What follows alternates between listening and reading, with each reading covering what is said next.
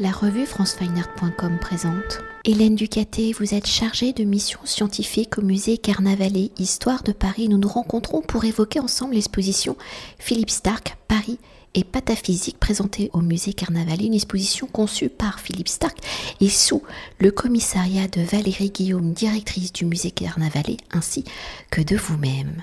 Alors invité donc par le musée Carnavalet Histoire de Paris à proposer une expérience de Paris par son expertise de 74 ans de la capitale en tant que créateur français né en 1949 à Paris, formé à Paris, travaillant à Paris, vivant à Paris, Philippe Stark a répondu à cette invitation en proposant un voyage poétique et imaginaire de Paris, de son histoire, de ses lieux emblématiques et touristiques, où pour cartographier l'itinéraire de l'exposition, Philippe Stark a convoqué la science de la pataphysique qui a pour définition, donc celle donnée par Alfred Jarry, son créateur, la pataphysique est la science des solutions imaginaires qui accorde symboliquement aux linéaments les propriétés des objets décrits par leur virtualité. Alors si Philippe Stark, en tant que citoyen né à Paris, en tant que créateur designer ayant réalisé de nombreux projets à Paris, dont celui en 1992 hein, du mobilier urbain JC Déco, avec ses fameux 672 panneaux Histoire de Paris, qui sont des panneaux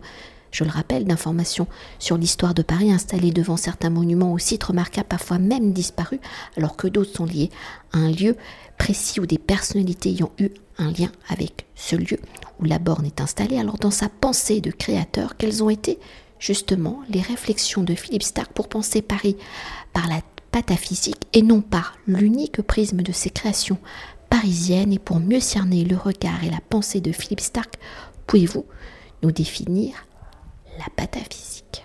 La pataphysique, comme vous l'avez dit, c'est la science des solutions imaginaires. Le collège de pataphysique a été fondé en 1948 sur la, base en fait du, livre d'Alfred Jarry, Gestes et opinions du docteur Faustrol, pataphysicien. Philippe Stark, euh, en fait, il était, euh, on peut dire, un pataphysicien euh, inconscient en fait, qui a été qui a été révélé quand on lui a proposé de devenir membre du collège de pataphysique euh, pour l'an euh, merdre 147 euh, selon le, fameux calendrier de pataphysique qui débute avec la naissance d'Alfred Jarry. Et donc ça correspond au 24 juin 2021.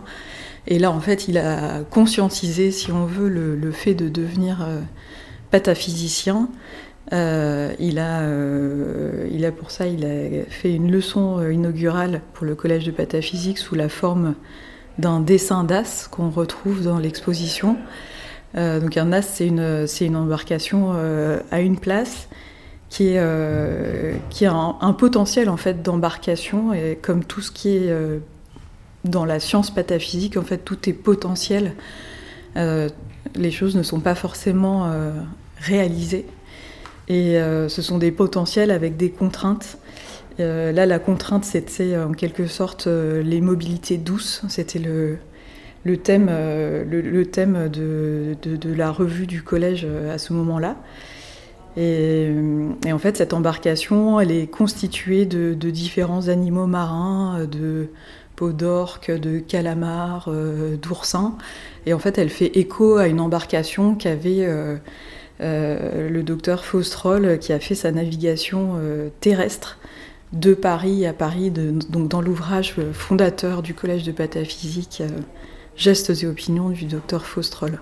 Et pour justement découvrir le Paris poétique imaginaire de Philippe Stark par les monuments et les lieux parisiens choisis et à travers la science de la pataphysique, comment Philippe Stark a-t-il repensé, redéfini, reconceptualisé la cartographie de la capitale, les monuments, les lieux qui sont dans l'idée de l'imaginaire du Paris touristique, artistique, historique Grande question. il a fait énormément de projets à Paris, euh, que ce soit des, hôtels, des restaurants, euh, des, magasins, euh, des, boutiques, des boîtes de nuit, des appartements privés de l'Élysée, comme on peut le voir dans l'exposition.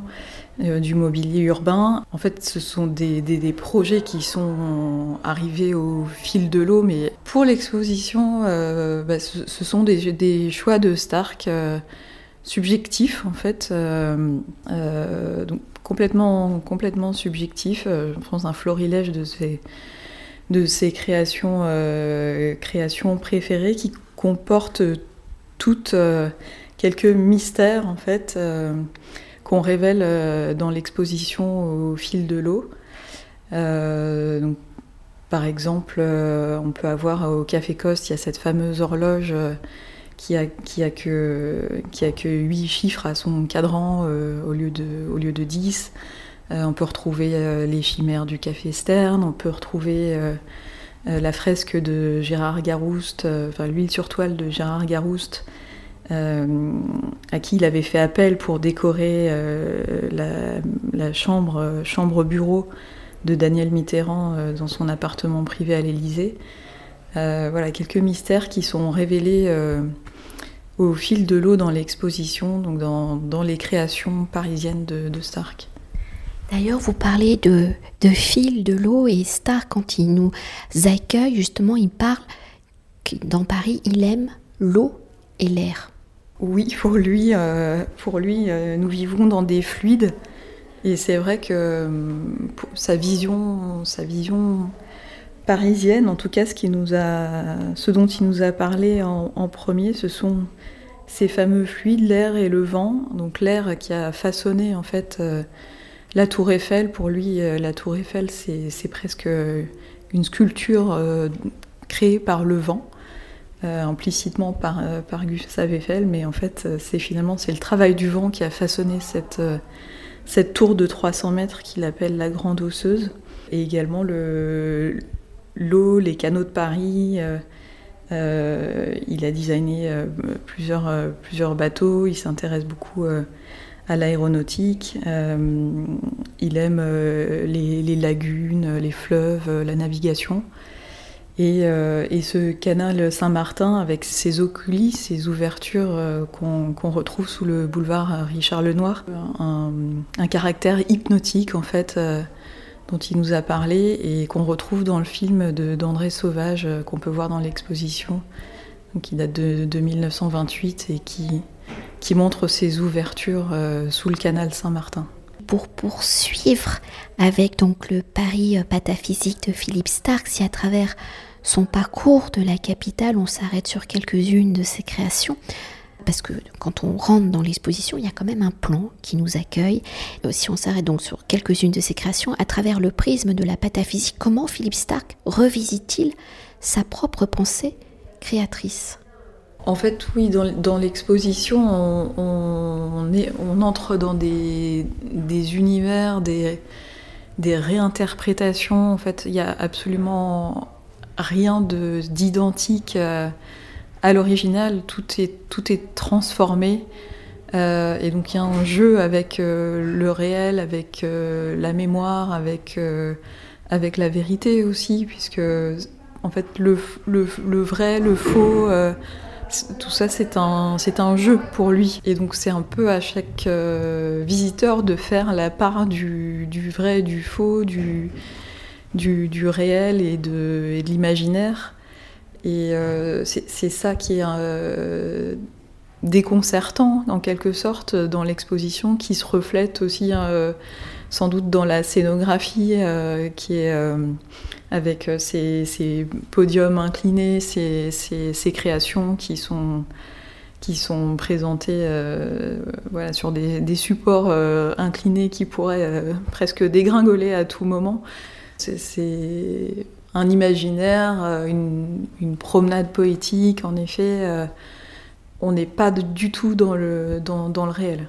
D'ailleurs, on pourrait euh, parler de sa propre personnalité, parce qu'au final, c'est Philippe Stark qui nous, qui nous accueille. Hein. Enfin, c'est une image de lui, mais avec cette voix aussi permanente. Hein. Quand on arrive dans l'exposition, moi, quand je l'ai découvert, j'étais seule, j'ai eu beaucoup de chance. J'ai vraiment eu l'impression, parce qu'il joue aussi avec les miroirs, hein, ses reflets, j'ai eu l'impression qu'il me parlait vraiment en fait, qu'il bougeait tout simplement.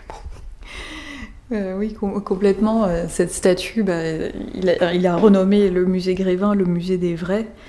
Et pour lui, bah, cette statue de, Grévin, en fait, c'est lui le vrai Stark.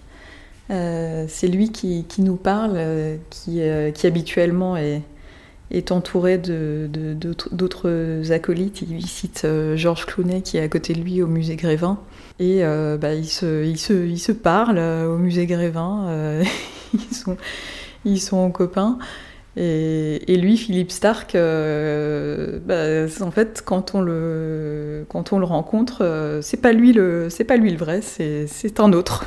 donc il, rentre complètement dans, dans ce jeu du, du, double. Euh, jeu est un autre euh, et, mais c'est vrai que la, ressemblance est absolument, absolument saisissante avec, euh, avec sa, statue de Grévin qui nous accueille à l'entrée et qui nous invite à, comprendre qu'il n'y aura rien à comprendre dans l'exposition et qu'on rentre un peu, enfin qu'on passe un peu de l'autre côté du, miroir, comme, comme dirait Lewis Carroll, et c'est un univers qui lui parle complètement et qu'on retrouve d'ailleurs euh, au Café Stern avec les chimères, notamment euh, ce lapin blanc qu'on peut voir euh, dans le film qui est réalisé pour le Café Stern et donc qui évoque l'univers d'Alice au Pays des Merveilles.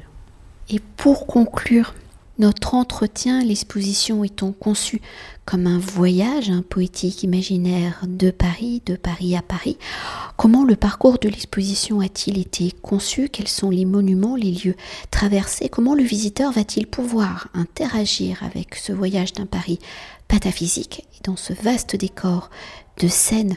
Pour un opéra Comment le visiteur devient-il un acteur de cette histoire racontée par Philippe Stark le visiteur, euh, en fait, je pense que l'imaginaire du, visiteur est convoqué dans cette exposition. Euh, il est appelé pour ceux qui connaissaient ces lieux, euh, ben, il fait appel à sa mémoire, à des souvenirs qu'il peut peut-être avoir au Café Coste, au Bain-Douche ou au Café Stern qui, qui, existe, encore. Et à la fois peut-être, c'est aussi l'inconscient du visiteur sans doute qui est convoqué dans cette exposition à travers des œuvres comme celle de, Gérard Garouste, euh, l'univers de, Stark qu'on retrouve euh, par exemple dans la salle qui est dédiée au, bureau de, Jack Lang avec euh, cette reproduction de, David et Goliath par le Caravage qui nous fait réfléchir sur la conception